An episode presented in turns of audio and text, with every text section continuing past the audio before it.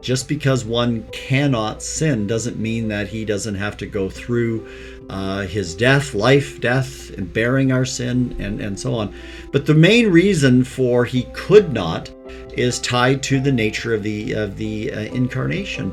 Is that uh, it's it's not a human nature or a human alone. Uh, no, from the moment of conception, the divine Son has added to himself a body and a soul, a human nature. Yet his experience of temptation, living in this fallen world, uh, all that um, you know we experience, not in terms of sin, but but he lived in a fallen world and experienced this world and the hatred of this world and sin of this world and the bacteria of this world. I mean, that was real, even though he could not fail. Christians and non Christians alike would acknowledge Jesus Christ's central importance to history. And yet, confusion abounds when it comes to who he really was and what he accomplished. The reality is that many people, including many believers, hold to myths and misconceptions about Jesus that obscure his true significance for history and for our own lives. Today, we're going to dig into some of those myths and explore why Jesus is far better, far more glorious than we could ever imagine. In our interview today, I'm talking with Stephen Wellum, professor of Christian theology at the Southern Baptist Theological Seminary in Louisville, Kentucky, and the author of The Person of Christ An Introduction from Crossway. Let's get started.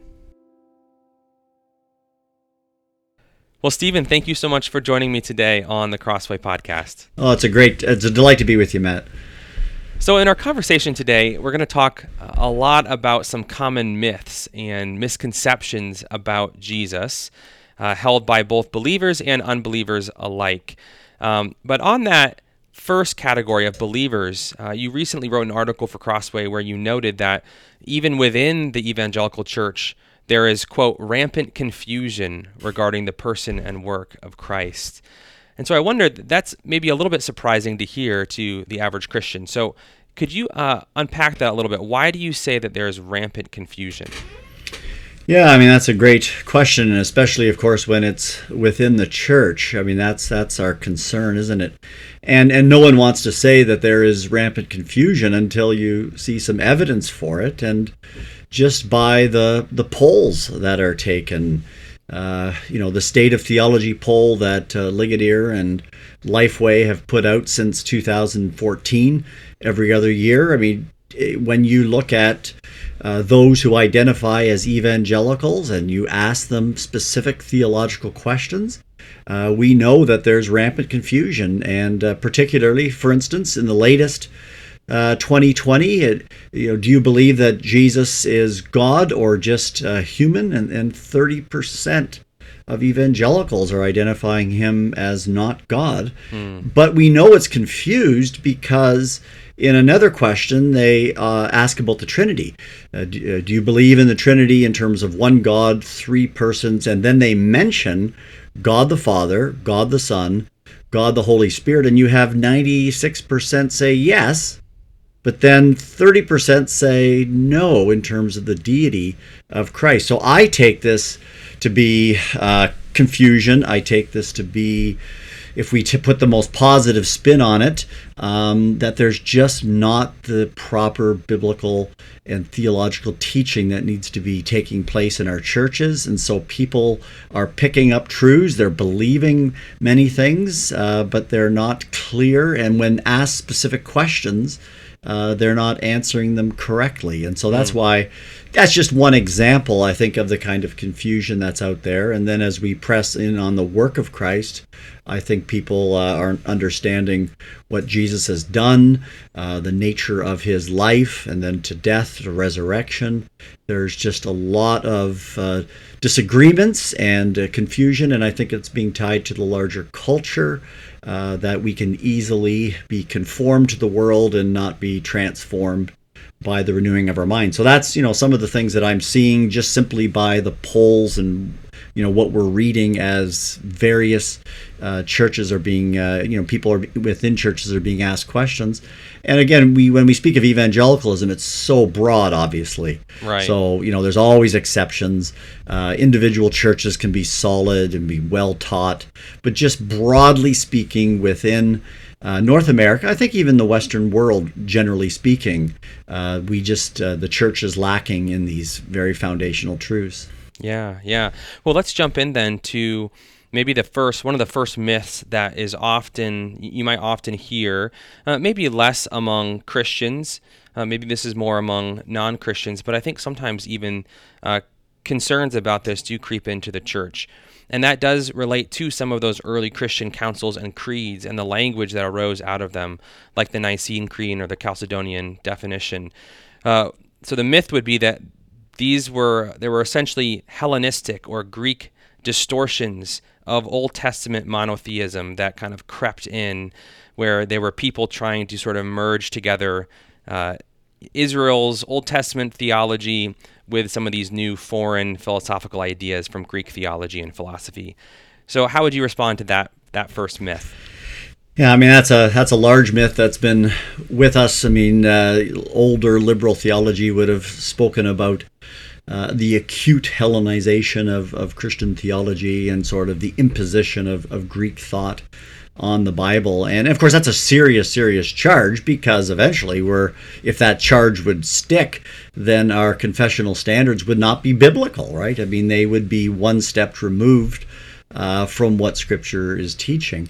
I think if, as you look at this, and many have, have done this, and I, I try to just in a brief uh, you know, form uh, deal with these kind of issues. But I think the truth of the matter is, is, is it's the opposite is the case. Is that mm. we, hmm. we do have to admit that um, when we do theology, and this is just part of the theological task, we work from Scripture to then try to understand how all the parts fit together. And inevitably, as we do that, we introduce what I like to say is extra outside of biblical language, but that's not unbiblical language.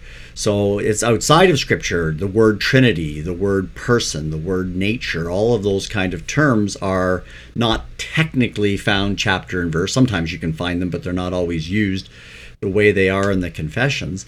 Yet they're necessary to make sense of the biblical material. And I think what you're seeing with Nicaea and Chalcedon is they're using theological terms to not only teach the church within uh, how to put the pieces together, but they're also responding to the charges from without who deny the biblical teaching. And as they do so, they're very careful uh, in getting scripture right. It's a different vocabulary, but it is true to the scripture. So you think of the one God who is presented from uh, Genesis to Revelation. Well, the Trinity, it's one true and living God. Yet the Father is God, the Son is God, the Spirit is God that is then unpacked for us in terms of three persons and and one nature. And one of the great examples I like to go to to show how the church was anti Greek in the sense of it went against its culture in theology is that as the church had to distinguish the three persons from the one nature. There's three, yet there's also one. And then in Christology, there's the one person who subsists in two natures. So they had to come up with vocabulary for person in nature, yet in the Greek language, uh, those terms that were used for person and for nature were actually uh, synonyms. And of course, you would never be able to distinguish them if they were synonyms because mm. it would hmm. mean the same thing. And the church came along on the basis of Scripture and distinguished what a person was, what from a nature was, filled it with biblical content, and then gave the confessional standards to make sense of the biblical material. So, in that sense, they were very anti uh, Greek and also the, the Christian worldview in terms of even the reality of an incarnation, the creator creature distinction, the creator, the, the Son of God taking on humanity. That's not Greek uh, thought at all. So I think as you look at the actual uh, history, is that the church is working from Scripture, faithful to the Christian the theology of the Bible, and it's really anti-Greek at that point. Even though they're Greek terms that are being used or Latin terms that are being used, the content of those terms is different. Hmm. So, how would you respond to someone listening right now who says, you know, you know, that's all well and good, but why do we even need to use these extra biblical terms? Why can't we just stick to the language of the Bible? Well, I mean, that was the the church wrestled with that uh, over and over again, and and the, the reason simply is is that uh, we have to then accurately describe who Jesus is, because when someone comes along and says, for instance, and this showed up in the early church, you read Colossians chapter one verses fifteen and sixteen. Uh, the Son is the image of the invisible God. He is the firstborn over all creation. Well uh, as you would have with Jehovah's Witnesses today or the Arians in the early church, they take the language of firstborn and they say, well, that means first created being. Uh, yet in context, that's not what it means. And in order to distinguish uh, the the Bible's view and a, and a proper theological view, you have to then introduce language to say this is not what we mean, and this is how this word will be understood in terms of a larger theology. So it's really for preserving the truth of Scripture, yeah. accurately communicating it, avoiding the errors of those who are are reading the Scripture in an improper way and it's for discipleship, it's for defense of the faith, and it's for a proper presentation of who the Jesus of the Bible is. Hmm. Well, let's jump into the next myth then that you've already kind of referenced. Uh, probably one of the foundational ones that the early church was combating was the idea that as the Son of God, Jesus uh, is the first and greatest being created by God. And you referenced this Ligonier survey that mm. sort of indicated that maybe a lot of evangelical Christians would say that that's true. How would you respond to that? Yeah, I mean, I, I think you know there, there was about sixty some percent of, of those who identify with evangelicalism affirmed that he was the Jesus was the first and greatest creative being, which is clearly uh, and what we would say is an Arian, or today's Jehovah's Witnesses would affirm that.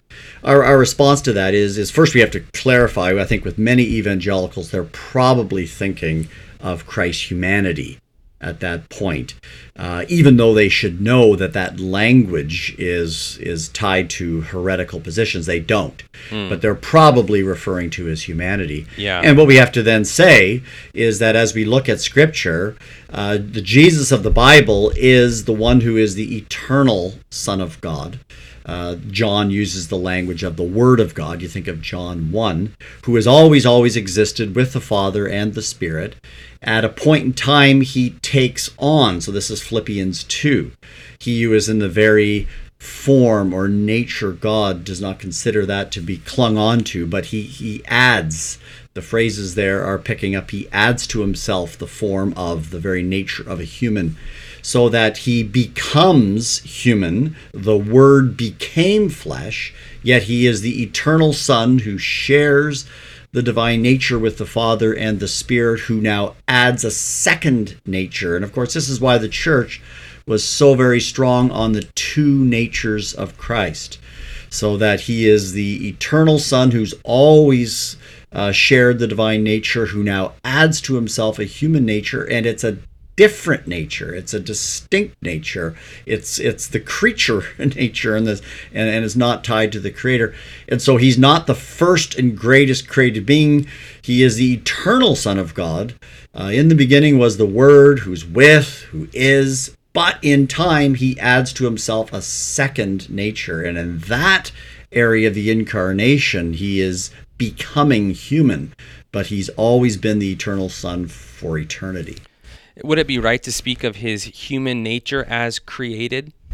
Oh, absolutely. Yeah, I mean, absolutely. You would have to, and of course, we have in Matthew chapter 1 and Luke chapter 1, those two gospels uh, get the closest to describing how it is that he added this human nature to himself, and that created human nature came to uh, be joined to the person of the Son, and that's of course at the virgin uh, mm. conception, so that it that human nature did not exist prior to that conception.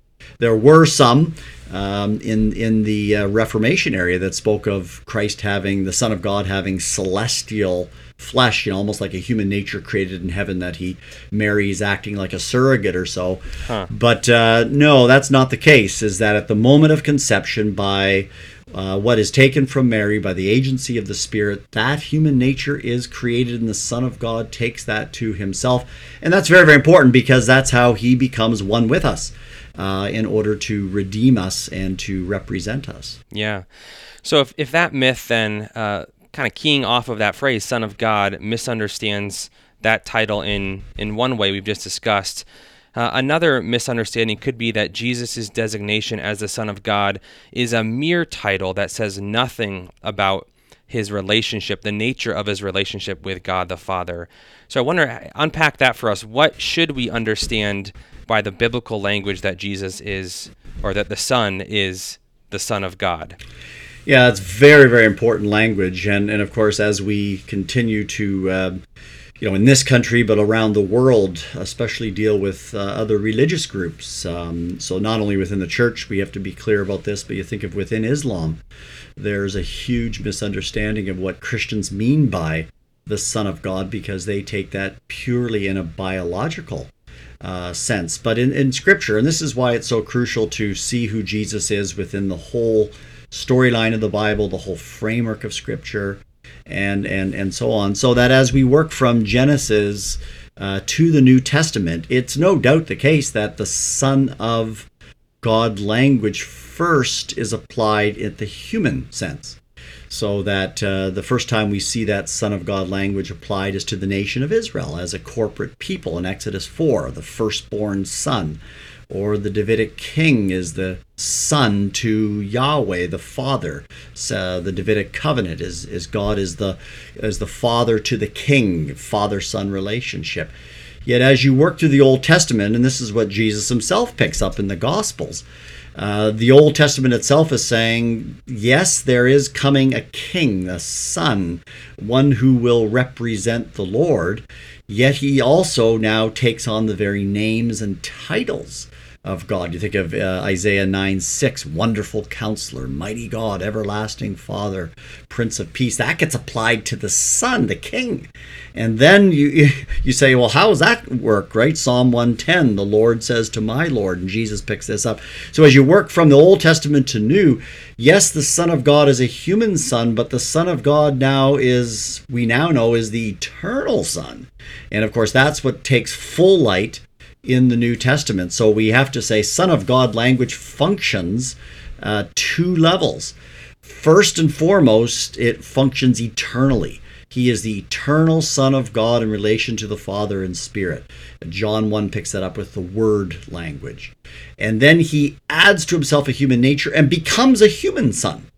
But there it's now at the human level. And, and Son of God now speaks both of his deity, his eternal sonship, as well as his humanity. And a lot of the uh, titles in the New Testament uh, work that way as well. Son of Man works that way. You think of it just simply as humanity, but even in the Old Testament, Son of Man is identified with God in Daniel 7, and it takes on divine overtones as well. But Son of God language is both deity and humanity, and you first have to get eternal Son right first, uh, and then he becomes human Son for us. Hmm. So, beyond merely referring to Jesus' deity, uh, that Son of God title, does that reveal anything about the nature of his, as God, the nature of his relationship with God the Father, who is also God? Yeah, I mean the the Son of God language. I mean is is used. I mean obviously it's biblical language. It's revealed language. So we work from what God has disclosed and revealed to us but it, it uniquely picks up the father son relationship of of God the Father, God the Son, right? So the Son of God is the Son to the Father. The Father can't be thought of as Father without the Son. And this is why, you know, our confessional standards in the early church uh, spoke about the begottenness or the eternal generation of the Son. This was over against the Arians who thought of the Son as as the first created thing or becoming a son in, in simply a creation sense. No, no, no, no. He's the Son eternally in relation to the Father. The Father cannot be thought of apart from the Son. And now you have the Trinitarian relations. The Father through the Son, the Son from the Father, and then by the Spirit. So you move from Trinity to Christology. So sonship speaks of his unique relationship to the Father as well as the Spirit, but particularly the Father. And you see that worked out, particularly in John's Gospel in the New Testament. John 5 speaks, Jesus speaks about how he's the Son who who can do nothing on his own but does all that the Father does, which speaks of full equal deity, yet it speaks of a relation that he has to the Father from eternity. So Trinity to then Christology that gives us the deity of Christ. Yeah, you mentioned the language of only begotten, and you even used a phrase, uh, eternal generation. And I noticed, speaking personally, that's a phrase that I had not heard until probably college. And uh, when I first heard that phrase, it struck me as very, very foreign and very odd language to be using to talk about the son's relation to the father. Have you encountered that in your own teaching and writing work that that many Christians are unfamiliar with that that terminology and maybe even feel maybe a little bit suspicious of it? Oh, abs- absolutely. And and I think that uh, the re- the reason for this is going back to what we we started with is that we don't have uh, in our present day church. This is, doesn't mean that it's in every church or it's always been this way, but there's really not the solid theological understanding tied to the historical confessions.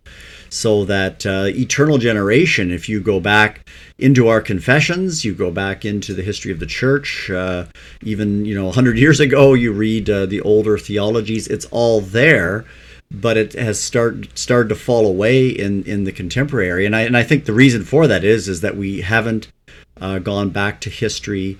We haven't uh, gone back to our confessional basis. And some things in the evangelical world, again, it depends upon whether one's coming out of more of a high church, uh, more reformed ending of things where there's much more confessional emphasis. A lot of our evangelical churches that came out of the Bible movement, which are very, you know, very good and rich in terms of evangelism and and Billy Graham crusades and so on uh, they also got nervous about the confessional standards, the historic theology. It's sort of me and the Bible. That's all I need. Mm-hmm. Um, it, was, not a D.L. Moody who was asked, you know, what's your theology? Well, I, I never knew I had a theology, he said, you know.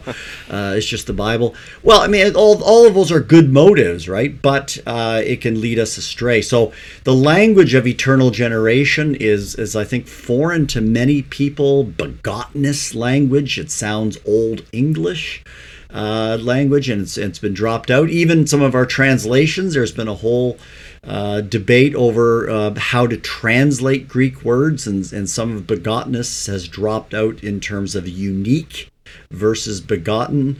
And uh, so, really, though, in the history of the church, these terms, even though they seem strange, are simply reflecting on the biblical material.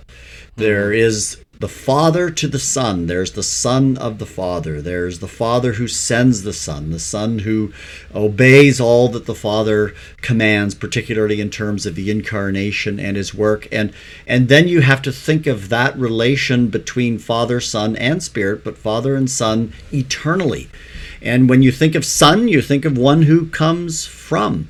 That's the idea of generation. Yet it's not like human generation. It didn't happen in time. Uh, it's not creaturely. This is eternal generation. And so, speaking of the relations of the persons and really uh, wrestling with, say, a John 17 5, where Jesus will say, The glory I shared with you, Father, before the creation of the world. It's unpacking that glory, it's unpacking yeah. that relation, it's unpacking the dynamism within the persons who share the one divine nature, unlike anything creaturely. And and the doctrine of the Trinity is so so important. It's it's uh, it's not just a strange mathematical problem. Uh, it's uh, actually central to the whole presentation of who God is.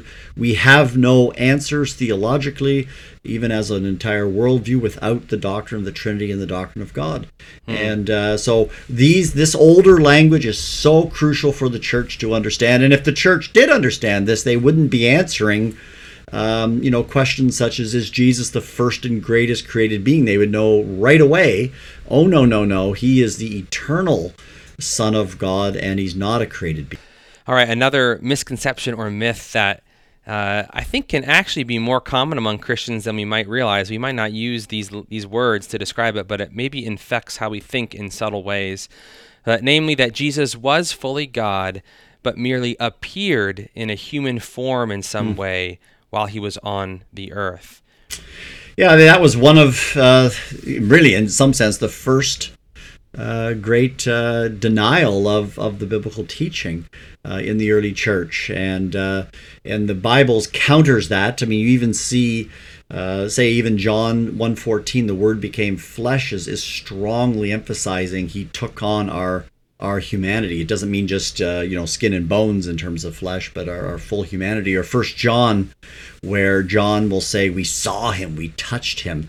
Uh, First John four, anyone who denies that Jesus has come in the flesh is antichrist who denies and and uh, you do have some who say well he just sort of appeared to be human but no the bible's very clear right from conception all the way through Luke 2:52 he grew in wisdom stature favor with God and man. He is fully human.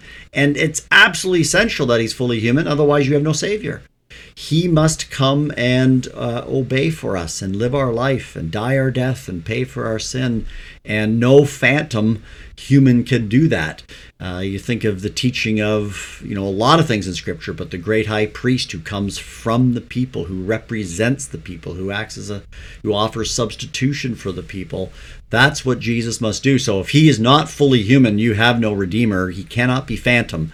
Uh, he has to take on our humanity, and in that humanity, he must redeem us. Hmm.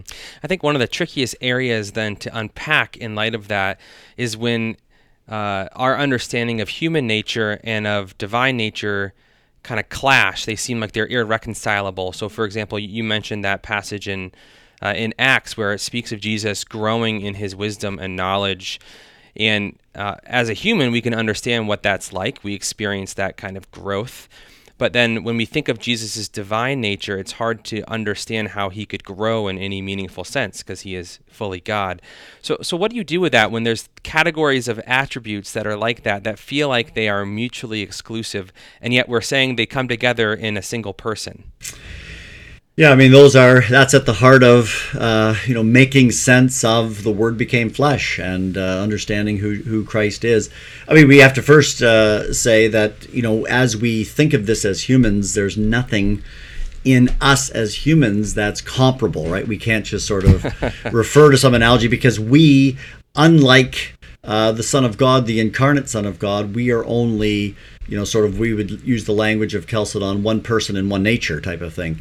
He is he is one person in two natures, and it's the two natures that is is very very important. But also the person nature distinction, and this is where the church has carefully carefully thought through this, and this is unique to Christian theology, as we said when we responded to the charge that you know uh, we've just imposed Greek thought on on the Bible type of thing. No, the church actually did something which is totally anti-Greek. It distinguished person and nature. Now, not in the sense of they can be separated from one another, but a person is the subject of a nature. They're inseparable, but they're two different concepts. And so when it comes to the person of Christ, you have to remember that when we talk about the person of Christ, we're speaking about the divine Son, the second person who has always acted through. Persons act through natures. The person acts with the Father and the Spirit through the same divine nature, yet in adding a human nature to himself, he's now able to act in that nature which is not blended or or sort of you know one mixed with a divine nature. So as the Son acts through the human nature, it's fully human. He doesn't make the human nature something it's not. Mm. Yet he is not limited to that human nature because he has always has had a, a, divine nature, and that's where it really gets tricky. Uh, for us, but it's the one subject person, the divine Son, who acts through both natures simultaneously. We have nothing like this, yet he is able to do that. And and you think of uh, the importance of this, say, in a Colossians 117 that even as the incarnate one he is the son who sustains the universe well he doesn't do that in a human power or a human knowledge he does that as the divine son through a divine nature so that he in adding a human nature is still able to what he's always done. That doesn't change uh, to uh, to act as a divine son with the Father and the Spirit. Yet now he is able to act outside of that divine nature in a human nature. But it's the person that is acting through both natures. So mm. it's not as if the human nature is sort of doing something that's divine and the divine nature is doing something that's human. It's the person through both natures. And that's really we would say the mystery of the incarnation, the heart of the incarnation, but the scripture will teach all of that and and and indeed go further and say unless you have a divine human savior uh, there is no salvation for you. Hmm. Uh, this is not just some abstract notion. Is you need one who is both fully God, fully human, just like this, not a blended. Uh, you don't have a creator creature blend in Christ. Uh, this isn't sort of Eastern religions where you move towards a pantheism where everything's all God and the world are blended. No, no, no. They're distinct, yet in the Son, they're united. The natures are united in the person.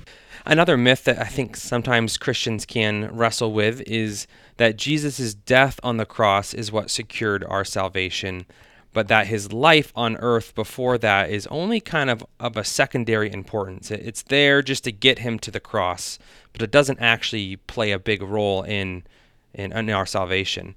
How would you respond to that?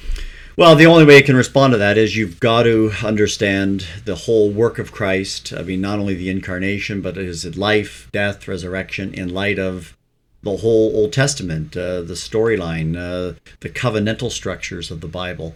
And this is where uh, the life of Christ is very, very important, uh, especially if we understand that he's coming uh, as last Adam. Uh, he's coming as second man. The first man is is Adam. The most two mo- most important men of, of the Bible are Adam and Christ. There's a lot of important people in the Bible, but those are the two most significant ones. And uh, Adam's disobedience brings uh, sin and death, and he is called to be an obe- obedient covenant keeper. Uh, the covenantal structures, Reformed theology has talked about covenant of works. Uh, others talk about, I, I, talk about covenant of creation. It's amounting pretty much to the same thing. Is that the son of, you know, Adam? Uh, it was to to be fully devoted to God, to give perfect uh, love and devotion and obedience, and and that life then needed to be lived, and he didn't live it. The Son of God now lives his life for us. So, all the way through his obedience, oh, his obedience is supremely seen in the cross, Philippians 2, even to death on a cross. But the obedience is through his entire life. And, and the Reformed tradition has picked this up in the active obedience of Christ. He obeys for us as our covenant head. He dies for us as our substitute. Representation and substitution go hand in hand in the mm. covenants. And as our covenant head, he is doing both for us. We need uh, a righteous standing, an obedient standing before God, and the full uh, forgiveness of our sins and the payment of our sins. And that's what justification is. And his life and death and resurrection are central, crucial to our justification. Mm. Yeah, these truths that can sometimes, we can be so precise with the language, but I think you've really shown this morning that they they do get to the heart of the gospel. They get to the heart of our hope as Christians, uh, what what it is that we are hanging our very lives on. Um, maybe as a last question, this is less of a myth and more of a question that I think maybe almost every Christian at some point has wrestled with related to Jesus and thinking through how he could be truly God and man. And that's namely, could Jesus have sinned? Yeah. Well, that's a question that, I mean, everyone uh, who takes the Bible seriously will say Jesus never sinned. I mean, the Bible is just very clear. He was sinless, he did not sin. So the question that's asked really is a kind of hypothetical. Uh, could he have sinned? We know he didn't sin, but but could he have? And so it's important to say that. Uh, so even when we have disagreements among Christians, and, and many have taken different sides on this. They're not denying or saying that Jesus is a sinner or, or so on. Mm. Uh, that would be a whole different uh, problem, right? yeah. But I, I do think the um, the minority position in the church uh, has been that uh, he could have sinned, and and um, it's it's grown uh, in in importance today. I mean, there's a lot of, of people today that are that's called the peccability position that he he could have could have sinned uh, even though he he didn't. And a lot of it's tied to the fact of well he he went through temptations as we do and if he could not have sinned then you know his salvation wouldn't be real for us and that he was faced with every temptation and he had to obey for us and so on. And, and of course there's a lot of um, you know important truths that it's picking up. But the dominant position and the position i would argue would be that he could not uh, have sinned that doesn't minimize the reality of his temptations, doesn't minimize the cry in Gethsemane and the cross. Uh, it's real. Just because one cannot sin doesn't mean that he doesn't have to go through uh, his death, life, death, and bearing our sin, and, and so on. But the main reason for he could not is tied to the nature of the of the uh, incarnation is that uh, it's it's not a human nature or a human alone uh, no, from the moment of conception, the divine Son has added to himself a body and a soul, a human nature. And because the person of Christ is the divine Son, then who is in inseparable relation with the Father and Spirit, it, it's quite unthinkable to think that he could have sinned. He is the divine Son. Now, in that humanity, he doesn't you know turn on his deity or so. Uh, he's dependent upon the spirit. He lives out in obedience in that humanity. It's a real obedience and so on. But uh, it is the divine son who is the person of the human nature and and uh, and given the internal plan of god i would take a strong view of divine sovereignty and so on God cannot fail. God's plan would not fail. He could not have hypothetically uh, failed and not brought about our salvation. Yet his experience of temptation, living in this fallen world, uh, all that um, you know we experience, not in terms of sin, but but he lived in a fallen world and experienced this world and the hatred of this world and sin of this world and the bacterias of this world. I mean, that was real, even though he could not fail. He is the Lord mm. who will salvation is of the Lord, and from beginning to end, he will he could not fail. Mm. Well, Stephen, thank you so much for taking some time today to talk with us and, and help us navigate through uh, uh, at times complicated and challenging to wrap our minds around, but nevertheless centrally foundational uh, doctrine that, as, such as the doctrine of Christ. We, we, appreciate it. Well, thank you for having me. And again, as I think we began, there's no greater subject than uh, the glory of our triune God in the face of Christ and uh, the glory of Christ. And so, I hope that uh, even in some small way, this this this has, has helped think through uh, the Jesus of the Bible and why he is absolutely important. That was Stephen Wellum on common myths about Jesus. For more, be sure to check out his book with Crossway, The Person of Christ An Introduction, available online or at your local Christian bookstore. For more interviews like this, subscribe to the Crossway Podcast on Apple Podcasts, Spotify, or your favorite podcast player. If you enjoyed this episode, would you leave us a review? That helps us spread the word about the show. Crossway is a not for profit Christian ministry that exists solely for the purpose of proclaiming the truth of God's Word through publishing gospel centered content. Visit us today at crossway.org.